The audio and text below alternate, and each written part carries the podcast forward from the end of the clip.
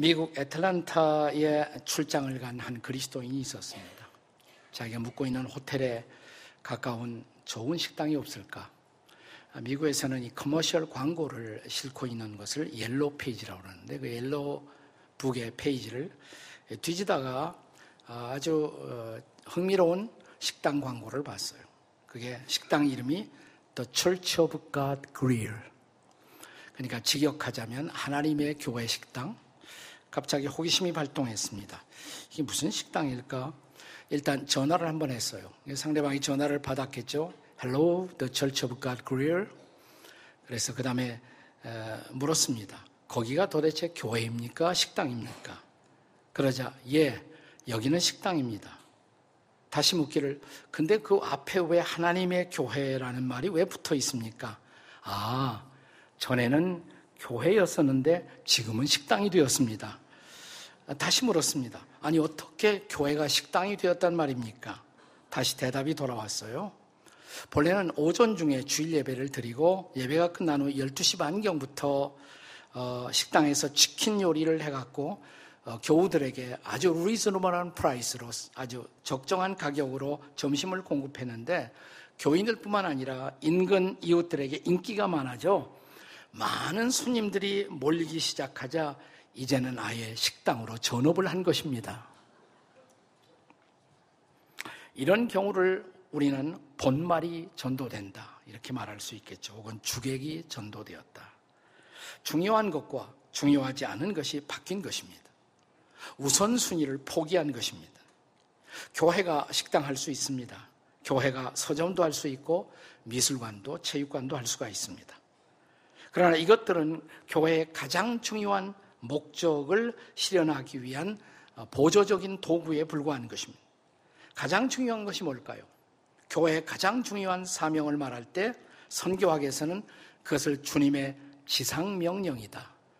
The Great Commission, Great Commission이라는 말을 써요. 지상명령이다. 오늘 함께 읽은 성경 본문이 바로 지상명령 본문입니다. 여기 바로 교회의 존재 이유, 전도와 선교에 대한 주님의 명령이 기록되고 있습니다. 자, 전도와 선교 어떻게 다를까요? 본질적으로는 같아요. 근데 전도를 문화권을 달리한 다문화권에 가서 전도할 때 우리는 그것을 선교라고 말하지 않습니까? 자, 이 전도와 선교를 통해서 복음이 전해지고 하나님의 나라가 이 땅에서 확장되고 마침내 그 나라가 완성되는 것입니다.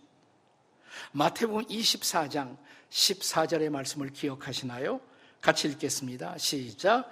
이 천국 복음이 모든 민족에게 증언되기 위하여 온 세상에 전파되리니 그제야 끝이 오리라.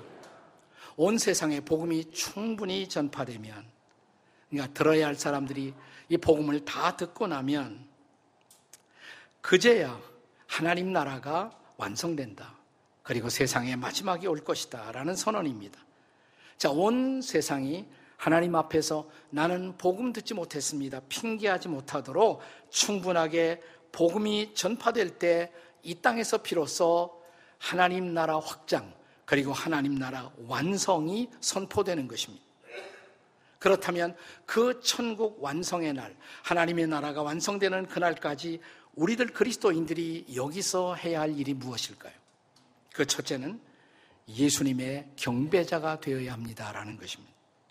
본문의 16절과 17절을 보겠습니다. 같이 읽습니다. 시작. 열한 제자가 갈릴리에 가서 예수께서 지시하신 산에 이르러 예수를 배웠고 경배하나 아직도 의심하는 사람들이 있더라. 자, 예수님의 남은 제자 한 명이 배신했어요. 가론 유다가. 11명 남았거든요.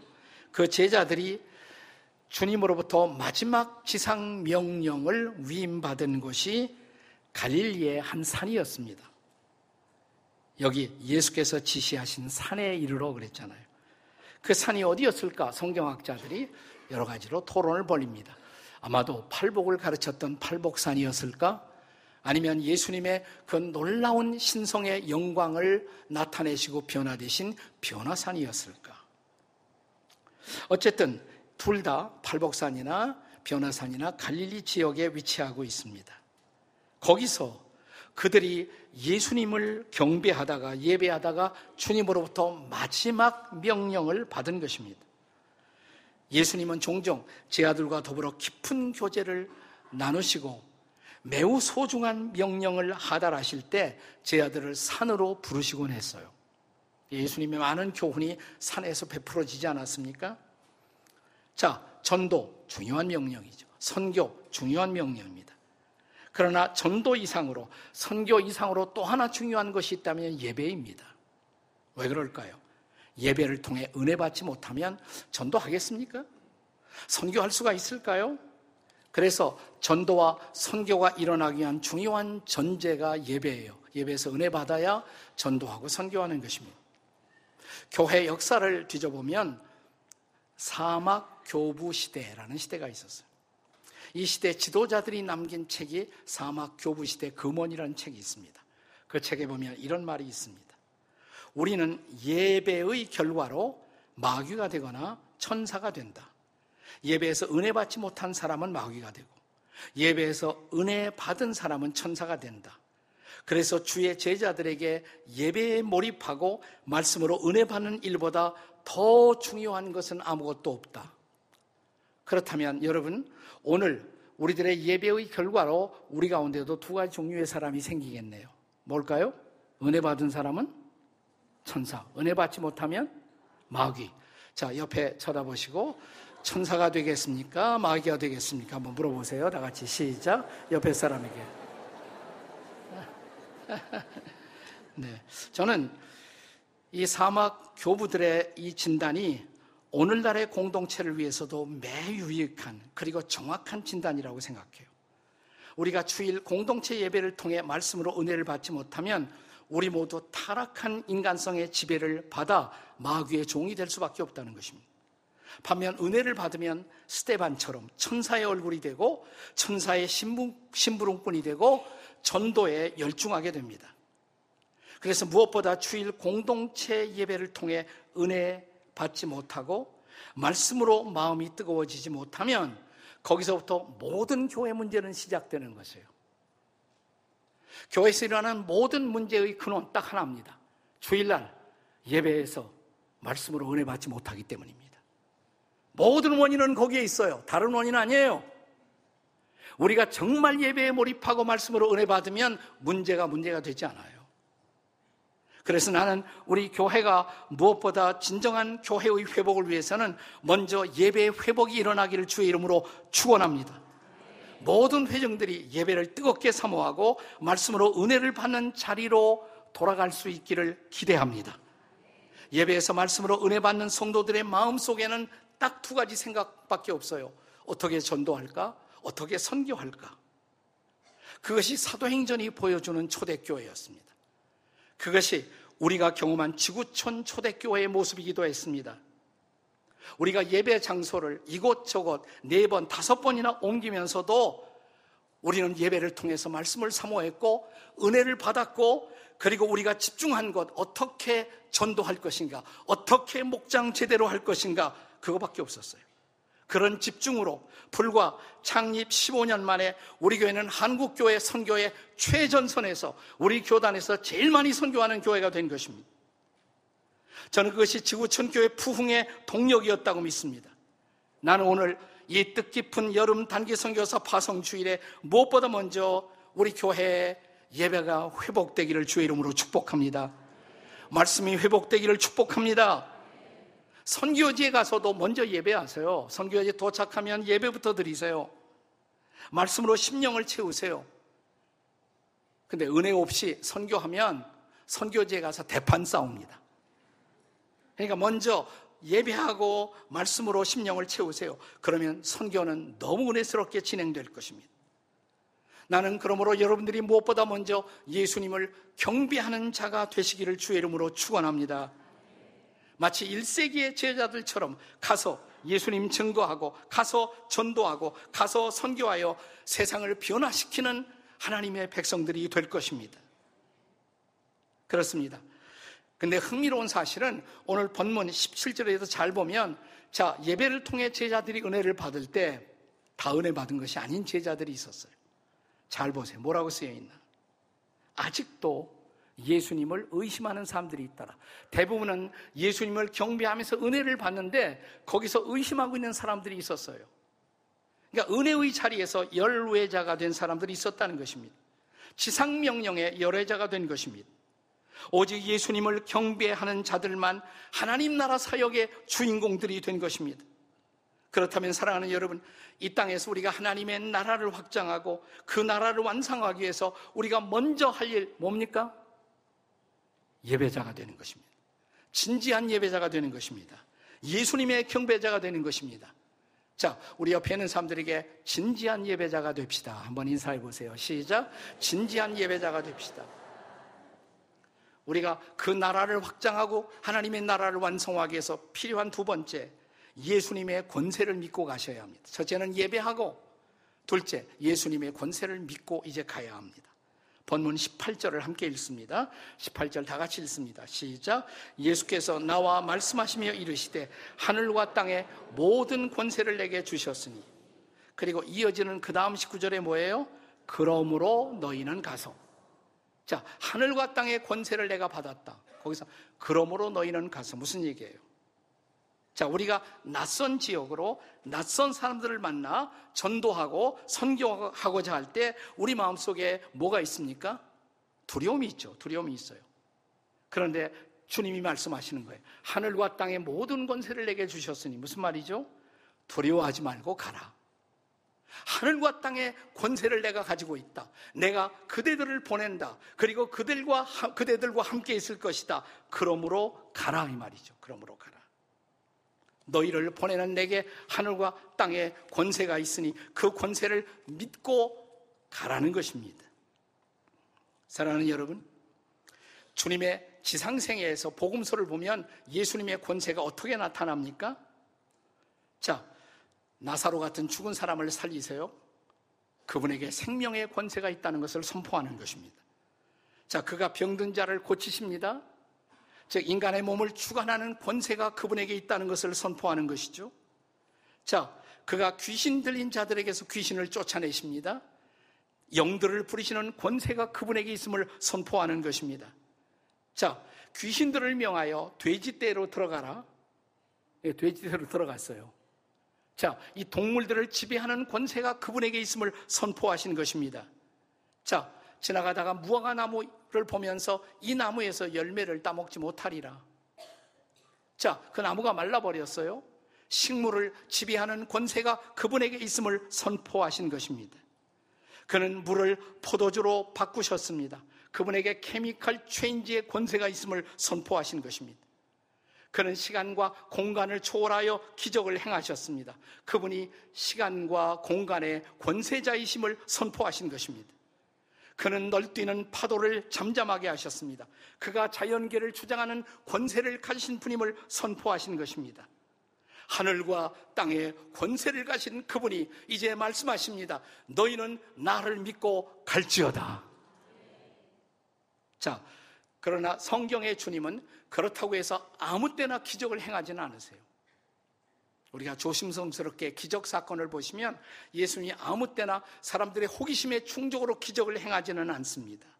필요할 때만 언제일까요?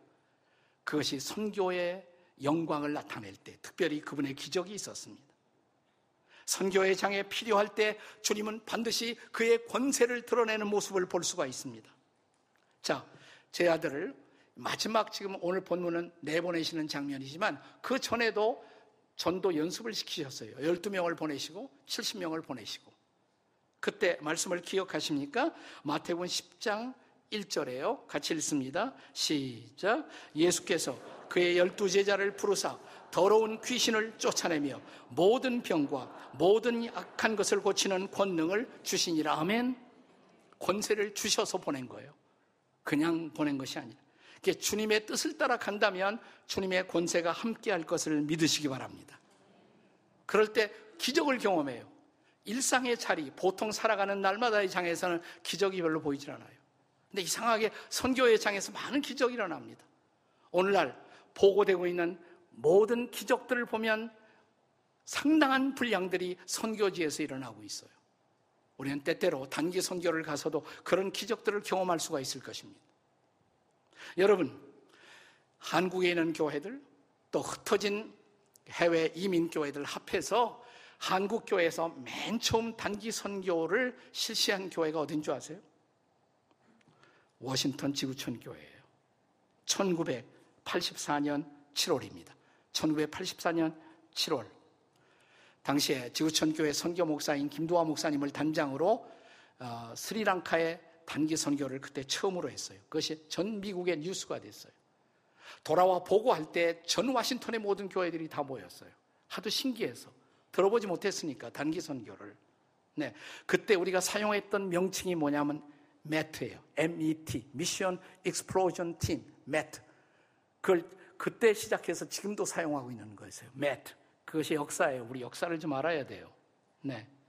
자, 그때부터 우리는 계속 단기 선교를 했는데 스리랑카에 그때 한 마을이 다 뒤집어져서 다 주님 앞에 돌아왔고 거기에 교회를 세웠어요. 몇 해 지난 후 잊을 수 없는 단기 선교 하나. 자, 지구촌 워싱턴 지구촌 교회는 이번에는 티네이저들을 단기 선교장에 보내기로 결정했습니다. 상당히 여러 명 티네이저들이 멕시코 단기 선교를 떠났습니다. 그때 저의 둘째 아들 어, 범이도 함께 그 선교팀에 참여를 했습니다. 그들이 갔을 때 그 멕시코에서 두 가지 놀라운 기적을 경험합니다. 아주 멕시코의 산간, 아주 벽촌에 가난한 마을 가서 선교를 했는데 거기에 그 어, 시각 장애인이 있었어요. 티네이저들이, 이 티네이저들이 뭐랍니까, 그 당시에. 예. 다 부모의 사랑만 받고 있다가 처음으로 어려운 곳에 갔어요. 근데 이 불쌍한 여인 보고 그들이 쭉 둘러싸서 기도를 할 때 갑자기 이 여인이 눈을 떴습니다. 얼마나 놀랐겠어요. 얼마나 놀랐겠어요. 하나님 살아계시다. 하나님 살아계시다. 하나님 살아계신 걸 경험한 거예요.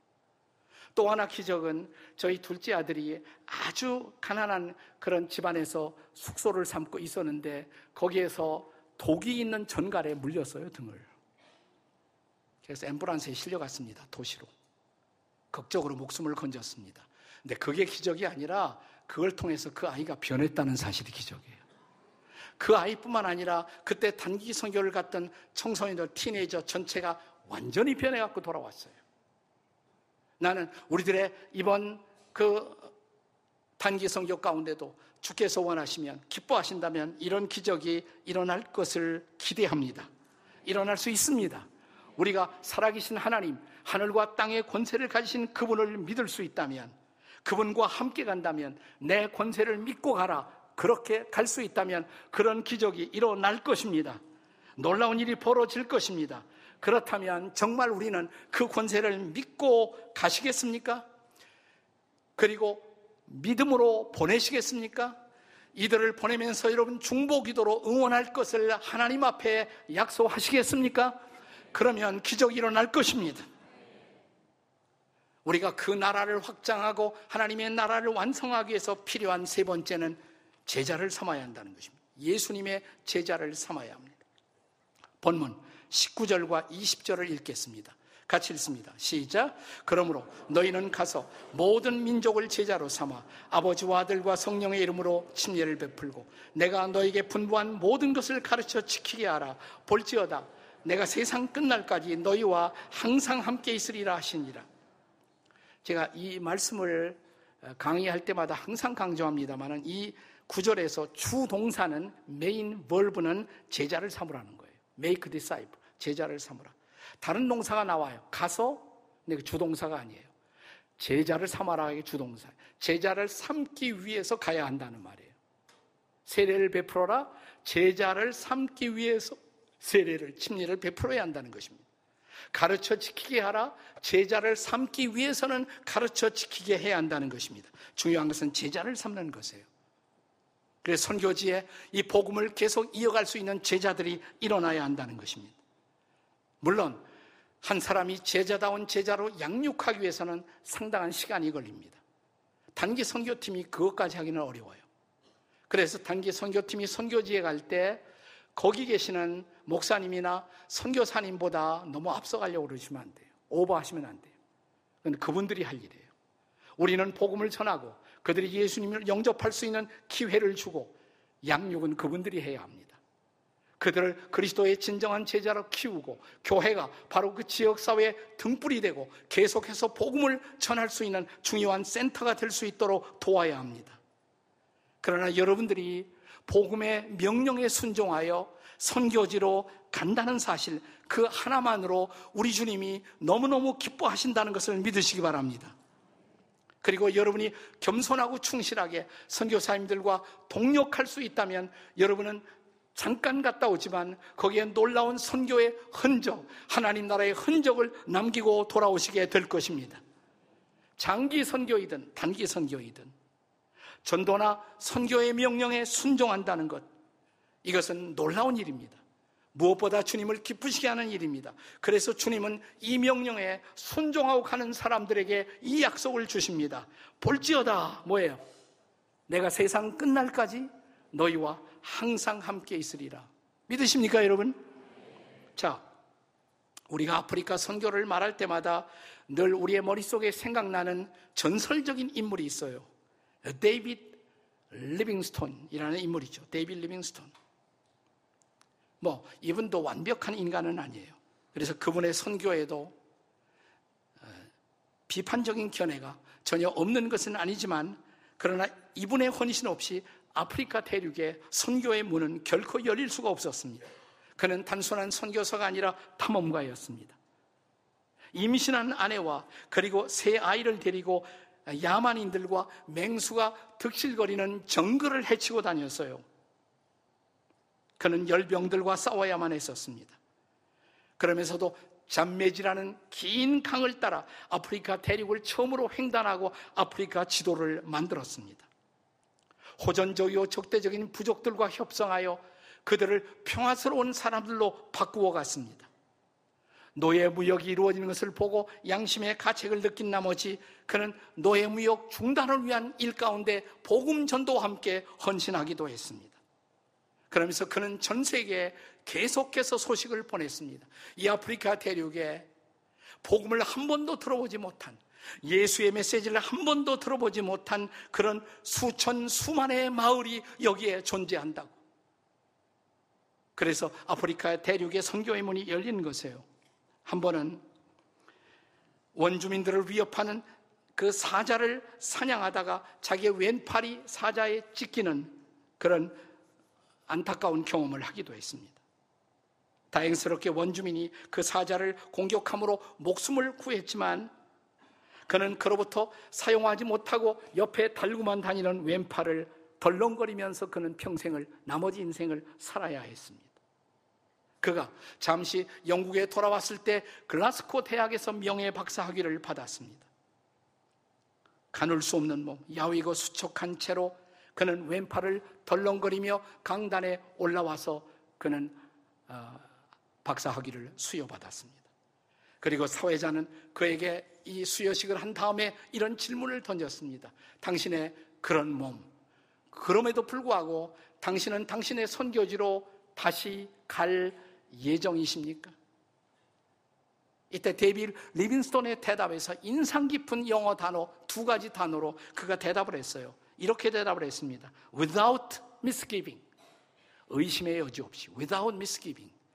And with great gladness. 커다란 기쁨으로. 의심의 여지 없이 큰 기쁨으로 나는 다시 가겠다고. 그러면서 그 이유를 알고 싶으세요? 내 life text가 있습니다. 그는 자기를 지배해왔던 주장했던 말씀을 나누었습니다. 그 말씀이 마태복음 28장 20절이에요. 다 같이 시작. 볼지어다 세상 끝날까지 항상 너희와 함께 있으리라. 이 동일한 약속이 우리를 향한 약속임을 믿으십니까? 이 말씀을 주신 주님이 동일하신 주님인 것을 믿으십니까? 그러면 그 동일하신 주님을 신뢰하고 동일한 말씀을 붙들고 금년 여름 지구촌 공동체의 지체들이 또다시 선교지로 흩어지는 놀라운 이날이 될 수 있기를 주의 이름으로 축원합니다.